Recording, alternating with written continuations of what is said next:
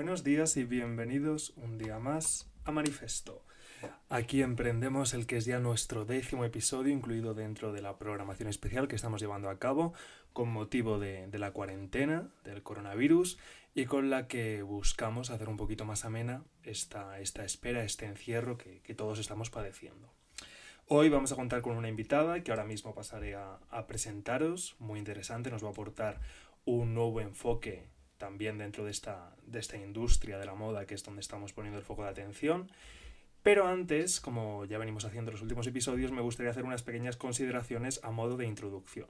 Y en este caso no me gustaría centrarme tanto en la actualidad, en las noticias que están sucediendo, que continúan siendo pocas, en, en la industria de la moda, sino en aquellas predicciones que los expertos están haciendo de cómo va a evolucionar la moda a, medio plazo, incluso a corto plazo, porque los cambios es muy posible que sean inminentes una vez esta, esta cuarentena, este confinamiento llega a su fin. Bien, vamos a centrarnos en una entrevista que ha concedido la, la analista de tendencias Lee Edelkurt. Lee Edelkurt es la fundadora de la agencia pronosticadora de tendencias Edelkurt, una de las más reconocidas a nivel mundial, y he apuntado aquí eh, unos cuantos puntos que me parecen interesantes compartir con vosotros en cuanto a las consideraciones que ella hace de cómo va a evolucionar la moda eh, de aquí a unos meses. Bien, eh, para ella este encierro, esta situación está, está es, sinónimo de una página en blanco y va a suponer un nuevo comienzo, no solo en la moda, sino también en el, en el panorama mundial y afectando a todos los sectores como ya se está viendo. Es una situación que nos afecta a todos por igual. Eh, además, es consciente de que se va a producir una recesión global que va a permitir, sin embargo, a la humanidad resetear sus valores. Es lo que ella denomina una cuarentena de consumo. Y además hay algo muy positivo que ella contempla, que es que vamos a aprender a ser felices con las cosas más simples de la vida. Algo que, ella además comparte, que cree que era necesario desde, desde hace mucho tiempo. Ya poniendo el foco de atención en, en la moda, eh, ella es consciente de las consecuencias económicas que va a tener sobre el sector, pero hace una afirmación muy interesante, y es que las colecciones de otoño-invierno de, de, este año, en las cuales muchas de ellas van a ser emitidas, compartidas a través de streaming, de plataformas como Skype, ella considera que van a ser mediocres y que van a estar formuladas en base a, a fórmulas que han funcionado en el pasado, que han resultado efectivas, lo cual va a dar paso a una estética muy do it yourself, ¿no? O sea, muy hecha por uno mismo, que seamos nosotros mismos quienes actúan actuemos como diseñadores, que confeccionemos nuestras prendas, les demos una segunda vida. Entonces va a ser muy importante pues la iniciativa, la creatividad, la originalidad van a, van a cobrar mucha importancia. Además, ella eh, considera que los desfiles de moda ahora parecen algo extravagante y fuera de lugar, por lo que es probable que conceptos como los estudios creativos colectivos y nuevas fórmulas eh, pues vuelvan, se vuelvan más populares y esto va a conllevar una economía de escala con una huella medioambiental menor, un factor muy positivo y algo que se está demostrando en los últimos meses que eh, la ralentización, la disminución del ritmo de, de, producción de todos los sectores, en particular en la moda, que es la segunda industria más contaminante del planeta, está provocando una recuperación del medio ambiente. Esto es uno de los factores más positivos que estamos advirtiendo en los últimos tiempos. Además, eh, ella considera que deberíamos volver al savoir-faire, ¿no? al saber hacer y a las calidades eh, específicas con nuevas reglas y regulaciones en las cuales pues, vuelvan a cobrar valor e importancia industrias como la del algodón, donde la labor manual era sumamente importante. Y además eh, reconoce sentirse esperanzada porque cree que esto va a conducir a un sistema mejor donde haya un mayor respeto por las condiciones humanas y por el trabajo, ¿no? algo que también venía reclamando esta industria. Esta es una de las predicciones, viene de, por parte de una analista de tendencias, de una pronosticadora muy reconocida, por lo tanto, bueno, el tiempo lo dirá, pero es muy probable que alguno de estos paradigmas se vaya a cumplir. Y luego, en segundo lugar, y antes de contactar con nuestra invitada, que nada lo vamos a hacer en unos minutos, eh, me gustaría compartir con vosotros también una recomendación Em, en este caso se trata de un curso online de inglés online y en concreto de un curso de inglés dirigido a la moda, a todos aquellos estudiantes de moda, interesados en moda, aquellos que ya sean profesionales y especialistas en el sector. Este curso, eh, bueno, se llama Fashion English y eh, está dirigido y conducido por Rosanna Ryan. Ella es nativa de Estados Unidos, pero además es bilingüe porque tiene raíces españolas y ella lleva trabajando muchos años en el sector, ha vivido y ha trabajado en Nueva York, en Londres y actualmente en Madrid trabaja. Y además ella tiene un libro propio que también podéis adquirir en librerías y en distintas plataformas que se llama The Fashion English Bible, eh, que es un libro de más de 350 páginas donde, bueno, como el nombre indica, es la Biblia del vocabulario de moda en inglés para todos aquellos que, que queráis aprender un poco la terminología. Ella imparte clases en el Centro Superior de Diseño de Moda de Madrid, perteneciente a la Universidad eh, Politécnica, y cuenta con esta plataforma online, Fashion English, que el curso que, que normalmente ofrece estos días ha puesto, es, es gratuito, lo podéis descargar y podéis acceder a él a, la gran parte de los recursos para formaros de forma gratuita y aprovechar esta, esta cuarentena para adquirir pues, nuevos conocimientos. Yo eh, me inscribí hace unos días, hoy lo he comenzado, aún es pronto para, hacer una conclusión final y dar mi opinión, pero es verdad que me parece eh, muy práctico, me parece como muy adecuado a la terminología que realmente se usa, está estructurado por apartados que permiten como contextualizar muy bien la materia eh, en concreto, yo el vocabulario que, he estado estudiando hoy estaba relacionado con el proceso creativo y de diseño, pero hay otros apartados más relacionados con el mundo de la pasarela, apartados más relacionados con la terminología en modelaje o bueno, con los distintos ámbitos que se van sucediendo en la creación de una colección y que, que forman parte de, de, esta industria. Bien, creo que ya ha llegado el momento de presentar y contactar con nuestra invitada. Como se ha adelantado, ella va a ofrecer un nuevo enfoque que hasta ahora no hemos visto, debido a, su labor, a, su oficio en el que se desempeña, ya que no es ni estilista, ni fotógrafa, ni diseñadora, ni periodista, que son las, profesiones eh, que hemos tenido hasta ahora. Ella es Irene, Irene Rein, conocida en, en redes sociales como Irene Rein, tiene 21 años, es de Madrid, y acumula más de 58.000 seguidores en la red social Instagram y más de 165.000 suscriptores en YouTube. Ahora, y aprovecho para contároslo, me gustaría preguntarle a ella misma cómo le gustaría que cómo le gusta que la definan, así como creadora de contenido, influencer, youtuber, porque es verdad que la terminología dentro de este mundo a veces conduce a error y, no me gustaría entrar en detalles sin antes preguntarla. Pero bueno, yo a Irene la conozco, es una gran amiga mía, eh, me hace mucha ilusión además llamarle que haya accedido a participar en el programa porque ella ahora mismo no está viviendo en Madrid, está de Erasmus en Francia y ahora la preguntaremos cómo están viviendo allí toda esta situación. Y creo que puedo ofrecer una, visión muy interesante de, de este sector. Así que pasamos a llamarla directamente y ya no me entretengo más.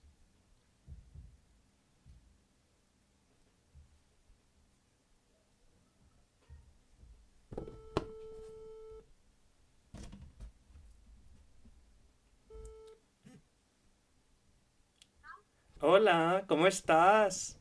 Hola, ¿qué tal? ¿Me escuchas bien? ¿Me oyes bien? Sí, perfecto. estupendo, yo a ti también. Bueno, querida, ¿cómo estás? ¿Qué tal todo? Gracias por invitarme. Hoy, gracias a ti por acceder, ya sabes que es un placer. ¿Cómo te encuentras? ¿Qué tal estás? Pues muy bien, muy bien, muy bien. Aquí está en mi habitación esperando la llamada. ya he adelantado que no estás en Madrid, que estás de Erasmus en Francia, así que antes, antes de, de, empezar con el cuestionario que te he preparado, me gustaría que nos contases un poco cómo estáis viviendo la situación allí en, en Francia, donde tú estás. Vale, vale, bueno, pues yo llevo en Francia ya desde septiembre y, y, bueno, pues aquí la situación bien, de momento eh, la región en la que estoy es la zona menos afectada, entonces bueno, estamos notando pues eso, todas las restricciones, no podemos salir de casa, si salimos de casa eh, es con un papel, tenemos que indicar quiénes somos, de dónde hemos nacido. Eh, sí, está todo... Eh, también la hora, tenemos que, que, poner también la hora porque solamente podemos estar fuera de casa una hora. Y bueno, pues para las cosas básicas y necesarias también, supongo que, bueno, como en España, como en todos los lados ahora. Todo muy controlado. Sí, lo que pasa es que, bueno, como ahora mismo mi región es la menos afectada, así que noto a la gente un poco más relajada, ¿sabes? Estupendo. Y que, bueno, pues cuando voy al supermercado veo a la gente pues, de dos en dos, que se supone que está prohibido y tal, pero están empezando a, a, reforzar un poco más lo que es la policía. Bueno, eso es importante también, que tomen, que tomen medidas y que, la, gente, claro. Sea consciente. Lo que pasa que como en España se empezó antes, a mí no me pilló tan de sorpresa como a los franceses. Claro. Entonces, cuando llegó aquí, que fue como una semana después, mm, la gente empezó a volverse un poco loca. Entonces, como que vamos un poco con retraso de España, pero como yo ya me he enterado de todo lo que está pasando. Tú ya estás pues prevenida. un poco más adelantada. Curada de espanto. Pues nada, te mando un beso enorme, espero que todo esté bien. Y si te parece, arrancamos. Te comento. Eh, te he preparado 10 preguntitas relacionadas obviamente con, tu trayectoria, que nos las vas a poder contestar sin ningún problema. Desde aquí decir que las preguntas no se las he enviado previamente a Irene, por lo tanto es completamente espontáneo, a ver con qué nos sorprendes. Ah. y, nada, pues... Tú, tú nos sorprenderás, no, no, no, tú tranquila, que no voy a pillar. Empezamos. Primera pregunta. ¿Cuándo nace Irene Rein como youtuber y por qué decides crear un canal de YouTube? Muy bien. Vale, pues a ver, uy, nos remontamos hace mucho tiempo, ¿eh? ¿eh? a ver, yo ahora mismo tengo 21 años y empecé con el canal de YouTube en tercero de la ESO. O sea, cuando tenía 14, 15 años. O sea, muchísimo tiempo, muchísimo tiempo. eh, y bueno, pues nací en el reino un poco. Ah, bueno, yo tenía antes un canal que se llamaba Diferente. Me una, una historia un poco larga. Yo también tenía un blog con una amiga. Y por eso empecé también un poco con los vídeos a partir del blog pero empecé también pues porque mm, porque veía a otras chicas, ¿sabes? Porque mm, veía que otras chicas subían vídeos y yo me pasaba literalmente todas mis tardes, mm, venía del instituto a casa y todas mis tardes eran ver YouTube. Y era como que me, me apetecía mucho, me motivaba muchísimo ver los vídeos, se me ocurrían muchísimas ideas. Sí. Y joder, pues ¿por qué ¿por qué no podría ser yo una de esas chicas? Claro, claro. Hombre, si al fin y, al cabo era un poco el mundo que te estaba rodeando y tenías ideas, era dar el paso ya. Totalmente. Era, era, era como el nuevo hobby que estaba surgiendo. Bueno, todavía no era tan famoso YouTube cuando entré yo, la verdad. Sí que había ya chicas que eran conocidas, pero no había no fue el boom que tuvo después de dos años igual. Sí. Y me costó convencer a mis padres porque, claro, imagínate yo con 15 años, claro. Pues, evidentemente no es plan de abrir así un canal de YouTube tan a la ligera. eh, pero bueno, pues al final me lancé y aquí estamos. Pues nada, aquí estamos y aquí estoy yo entrevistándote. Segunda pregunta. Y esta segunda pregunta me interesa mucho porque incluso a la hora de, hacerte una introducción no me he atrevido a definirte porque prefería que fueses tú quien, quien nos contase con qué término te, identificas más. ¿Cómo prefieres que se refieran a ti? ¿Como influencer, youtuber, como creadora de contenido? Vale, sí, esto es una pregunta que me hace mucha gente y yo entiendo el término influencer y bueno, pues entiendo que haya surgido así pero no estoy muy de acuerdo en sí con la palabra por los términos asociados negativos que se tienen de la palabra. Cuando se habla de influencer es como, uff, sí, son esas personas que no hacen nada con su vida, que suben cosas tontas a internet y que ganan un montón de dinero sin hacer nada.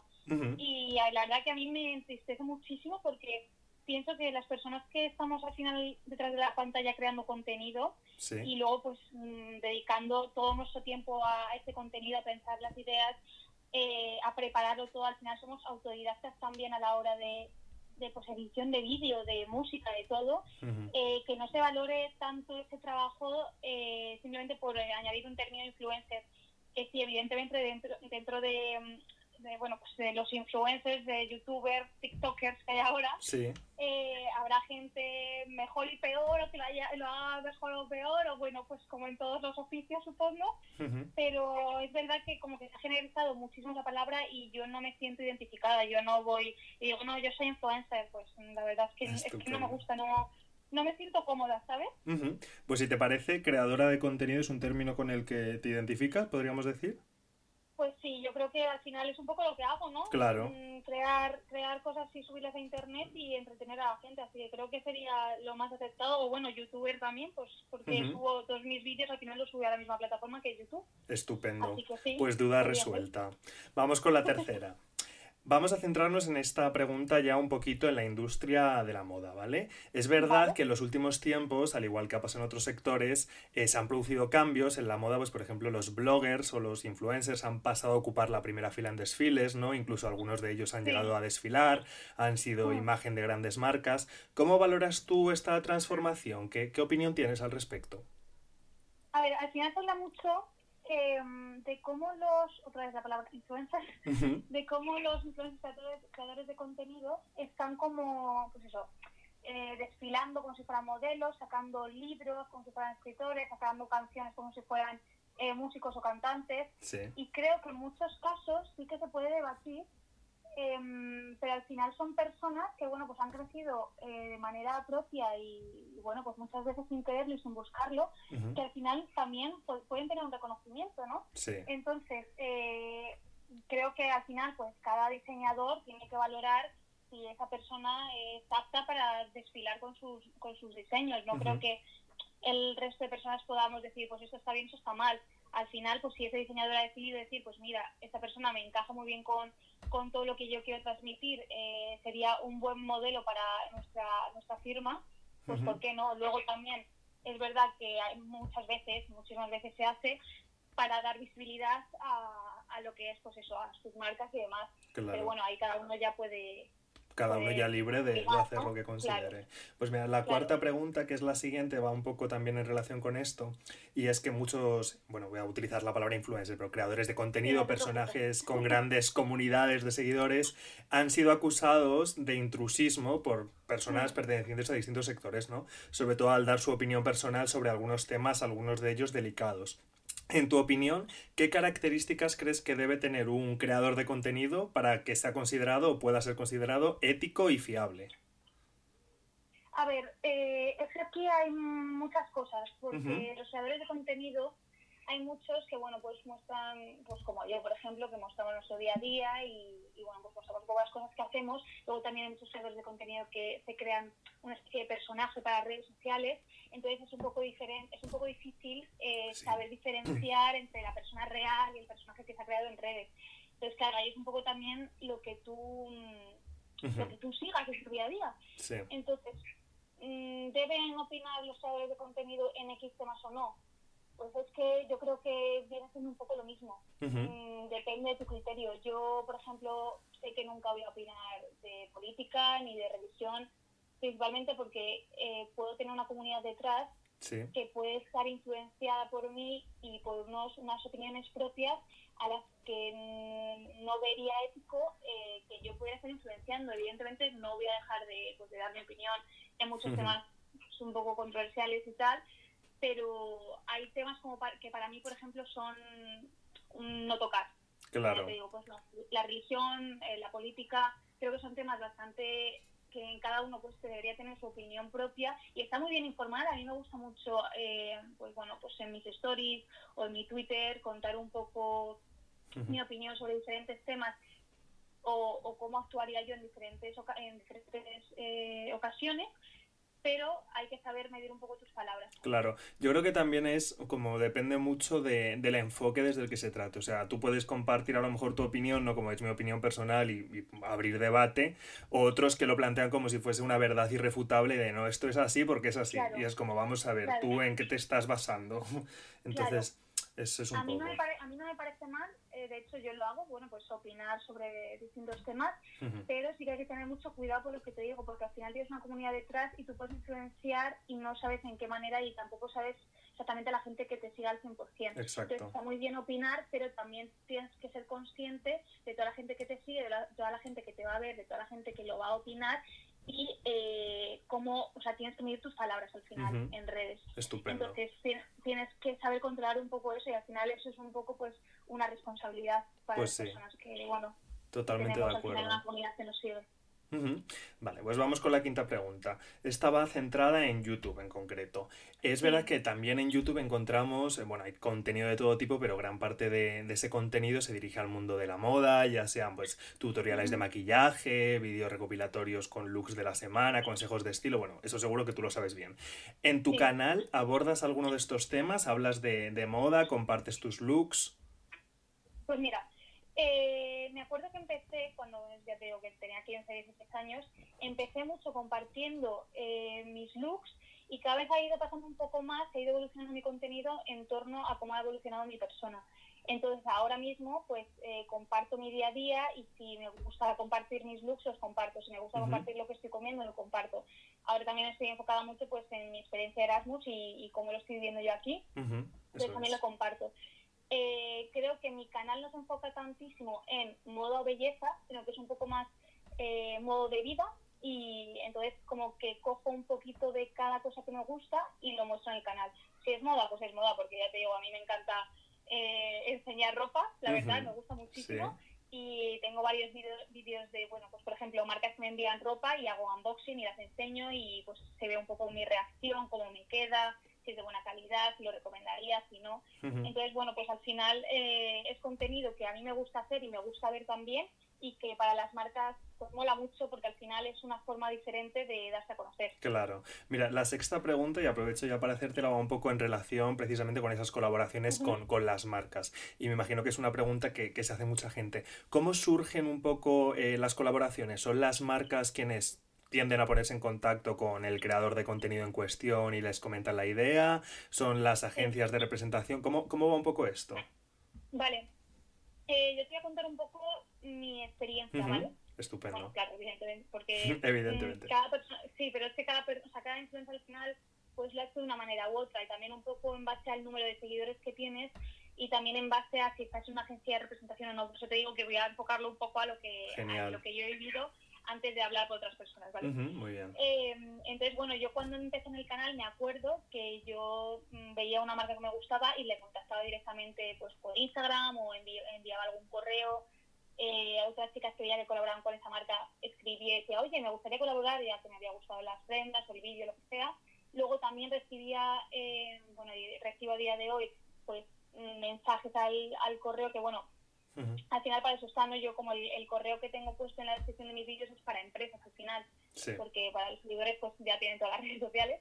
Entonces ahí recibimos un montón de, de, campañas y de propuestas. Yo en mi caso ahora mismo estoy en una agencia de representación que se llama Keepers y bueno, pues ahí ellos me sacan muchísimas cosas, la verdad, me sacan bastantes campañas y luego todo lo que me llega a mí al correo eh, también se lo paso todo a ellos para que me lo gestionen. Entonces es un poco 50-50. Yo he podido escribir, la verdad, bastante, durante todos estos años he escrito a marcas, también he recibido, he recibido de ellos propuestas, también hay muchas plataformas donde te puedes inscribir y ver las marcas eh, que están ahora haciendo campañas y donde puedes pues, aplicar para poder participar en la campaña y ellos ya deciden si sí o si no, el presupuesto, los objetos se pueden enviar o no.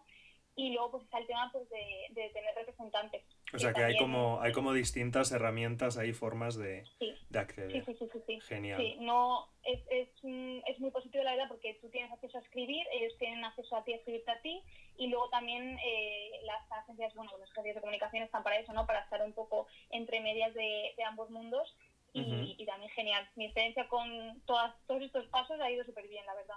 Estupendo. Pues vamos con la séptima pregunta. Eh, esta va relacionada un poco con la diversidad de plataformas de redes sociales que tenemos hoy en día, ¿no? Como pueden ser Instagram, YouTube, Twitter, bueno, y muchísimas más. ¿Cuál crees que son las principales ventajas de cada una de ellas respecto al resto? Vale, pues a ver, em, en cuanto a YouTube, a mí, bueno, pues para mí siempre ha sido mi preferida. Em, porque principalmente es donde mejor me puedo expresar. Te digo, mm, me parece muchísimo más sencillo para mí hacer un vídeo, grabarlo, editarlo, bueno, tener la idea creativa primero, ¿no? Sí. Y ya como que todas mis ideas creativas, de, de hecho, van como destinadas a los vídeos. Antes que, por ejemplo, a fotos o a, o a un post escrito. Entonces, para mí la ventaja de YouTube es que me puedo ser yo misma y se me puede ver a mí al 100% porque Mm, puedo subir un vídeo de una hora y que se me vea a mí como soy sin cortes o sin nada. Y sin embargo por ejemplo eso en otras plataformas Twitter eso es imposible eh, porque es muy escueto lo que dices Twitter es un poquito más como para el día a día. Y también mola mucho porque ya te digo ahí puedes compartir como pues cosas que tienes pensamientos que tienes en ese momento y lo compartes. Eh, y luego por ejemplo también Instagram mola mucho. Ahora lo de Instagram TV es verdad que yo no lo suelo utilizar tanto porque ya te digo que yo estoy ahí con YouTube a tope, aunque la plataforma es un poco que bueno, nos veta un poquito, sobre todo a los que somos antiguos, porque pues sí, porque ahora mismo pues como que quiere promocionar un poco los canales que son nuevos y me parece súper bien, la verdad, pero no se debería olvidar de los antiguos. Muy bien dicho. y, y Instagram también está muy bien porque pues eh, bueno, pues por todo el tema de fotos que puede ser súper creativo, pienso que puede ser súper, súper creativo pero a mí me cuesta más eh, entablar una relación con la gente desde Instagram porque no lo veo tan directo como puede ser un vídeo. o sea, que, pues, que, realmente el, el, reflejo más fidedigno de ti es lo encontramos en YouTube. Para mí totalmente, 100%. Muy bien. Pues qué interesante. Octava pregunta. Como ya te he comentado anteriormente, y como sabes, la industria de la moda, al igual que el resto, se encuentran en un punto de, inflexión y más aún con esta situación excepcional en la que nos encontramos. en cuanto a moda, se habla posiblemente de que cobren pues, más sentido la, la, ropa de segunda mano, que cada vez vayamos teniendo menos prendas en el armario. ¿Cómo crees que va a evolucionar un poco, en base a tu percepción, esta industria? Vale, eh, bueno, pues todo el tema del fast fashion, la verdad, que me parece bastante complicado eh, porque no creo que sea tan fácil cambiar de un día para otro nuestra manera de consumir. Eh, creo que todos consumimos fast fashion y que es muy complicado para el bolsillo de la gente al final, pues cambiar de repente, comprarse mm, dos cosas al mes a comprarse una cosa cada cinco meses. Totalmente. Entonces, eh, realmente a mí me parece super, una super iniciativa, la verdad, y además estoy viendo muchas muchas influencers que están sacando ahora pues marcas de ropa o, de moda que están un poco más destinadas al slow fashion, eh, principalmente por este motivo de intentar consumir menos e intentar dar una segunda vida a, las cosas que ya tenemos en casa. Pero yo te digo, vamos, yo la apoyo totalmente, la verdad, y ojalá que todos pudiéramos consumir de esta manera, pero también eso implica, eh, bueno, pues gastarse un dinero bastante, una cifra bastante elevada en una sola prenda, que al final es también más complicado para cambiar eso en la mente de los consumidores que ya pues está de una forma diferente. Totalmente. Es que yo creo que es un cambio que hay que abordar desde la raíz y por eso no es tan fácil. O sea, tú le puedes decir a alguien, vale, cómprate una prenda en vez de cuatro que te cuesta en vez de 20 euros 100, pero es que esa persona previamente tiene que haber entendido que en su armario a lo mejor solo necesita cinco prendas en vez de 50, porque si no, no estamos haciendo nada. Pero sí, yo creo que eso es. Sí, dime. Sí, sí, perdona. Nada y que no es lo mismo al final, pues bueno, yo veo un bolso y me cuesta 130 euros y veo el mismo, no de la misma calidad, por supuesto, ni de las mismas formas de fabricación, pero por menos de la mitad del precio, digo, joder, pues al final, si no tienes este pensamiento de, oye, el consumismo al final no está bien, te cuesta dar ese paso de dejar de consumir el, fast fashion, ¿no? Desde luego. La novena pregunta también va en relación un poco a proyección de futuro, en base a, tu opinión, pero en vez de a la moda, hacia los creadores de contenido. ¿Qué crees que va a pasar en estos próximos años con los creadores de contenido y con el mundo influencer? ¿Crees que va a ir a más, que se va a estabilizar, que acabarán desapareciendo muchos de ellos? Vale, pues a ver, eh, yo creo que no van a dejar de aparecer nuevas personas que, que al final creen contenido en redes. Creo que las redes sociales han llegado para quedarse y siempre va a haber alguien que esté eh, creando cosas, ya sea en YouTube, en Instagram, en Twitter, aparecerán nuevas plataformas, otras morirán, mm, nadie sabe cómo puede, cómo puede ir esto, pero al final los creadores de contenido se van a adaptar a todas las plataformas. Mira, por ejemplo, ahora TikTok, si es que todos nos hemos Sí, sí, sí, cierto, cierto. Está, vamos. Esa es otra epidemia, la del TikTok, vamos. no me digas. Y bueno, pues pienso que que al final eh, van a aparecer unas personas. Eso es todo el rato así, al final es como un ciclo. Hay personas que dejan de, subir cosas y otras que acaban apareciendo y que crean y que empiezan a inspirar otra vez. Y por ejemplo, en cuanto a, a, marcas, no creo que esto se acabe tampoco. Eh, yo, vamos, veo todas las marcas yendo colaborando con influencers, creando, eh, bueno, pues una influencer siendo imagen de marca de una empresa, o creando colecciones cápsulas con ellos, o incluso las influencers que sacan ahora mismo sus propias marcas porque, bueno, es como una extensión un poco de lo que ellos hacen de su propia marca, porque al final un, influencer es una marca en sí. Entonces, eh, también empiezan a sacar contenido, o sea, productos exclusivos y propios del influencer. Así que, bueno, yo creo que esto va para largo. Eh, mi situación no lo sé, la verdad, porque, bueno, yo ahora mismo tengo 21 años y y no sé muy bien hasta cuándo voy a seguir con esto, pero de momento yo estoy súper contenta y súper feliz de lo que estoy haciendo, así que... Pues eso es lo más importante. Luego ya el tiempo lo dirá, a ver qué pasa. Y bueno, ya vamos con la última pregunta, décima pregunta, y estaba dirigida a ti, obviamente. ¿Cómo estás afrontando tú esta cuarentena en cuanto a, a la creación de contenido? ¿Estás preparando algún vídeo especial? ¿Tienes paralizado un poco esa faceta ahora mismo? Pues mira, te voy a ser sincera, yo estoy genial. estoy, mira, estoy en mi habitación todo el día con unas ideas y yo, o sea, de verdad, no sé, mira que tengo universidad y estoy mm, ahí con la universidad que, que, me están mandando un montón de cosas, de verdad, yo no sé qué les pasa que están mandando 20.000 trabajos al día, pero es que estoy súper creativa últimamente y es porque tengo más tiempo, claro, no estoy saliendo de casa, evidentemente, claro. entonces como que todo el día estoy pensando ideas y es que me vienen solas, entonces estoy súper contenta porque, bueno, yo normalmente suelo subir un vídeo a mi canal eh, semanalmente y estoy empezando a subir dos porque pues no es que tenga más tiempo para...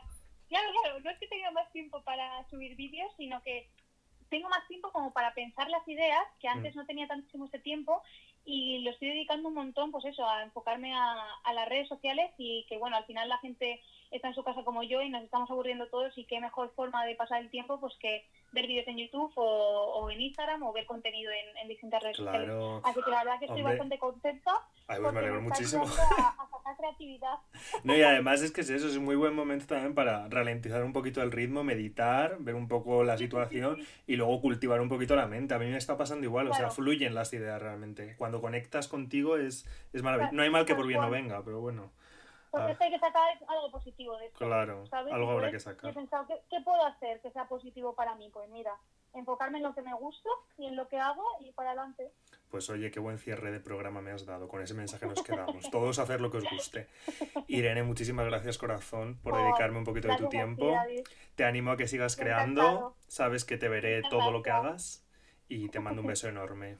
¿Vale? Un besazo, un besito. por invitarme. A ti. Cuídate muchísimo. Un beso. Hasta luego. Chao. Bueno, pues hasta aquí nuestra entrevista de hoy con este cierre fantástico que nos ha dado Irene. Nos despedimos y nos vemos muy prontito con un nuevo programa, un nuevo invitado y una nueva entrevista con la que amenizaros la cuarentena. Un saludo y que vaya bien.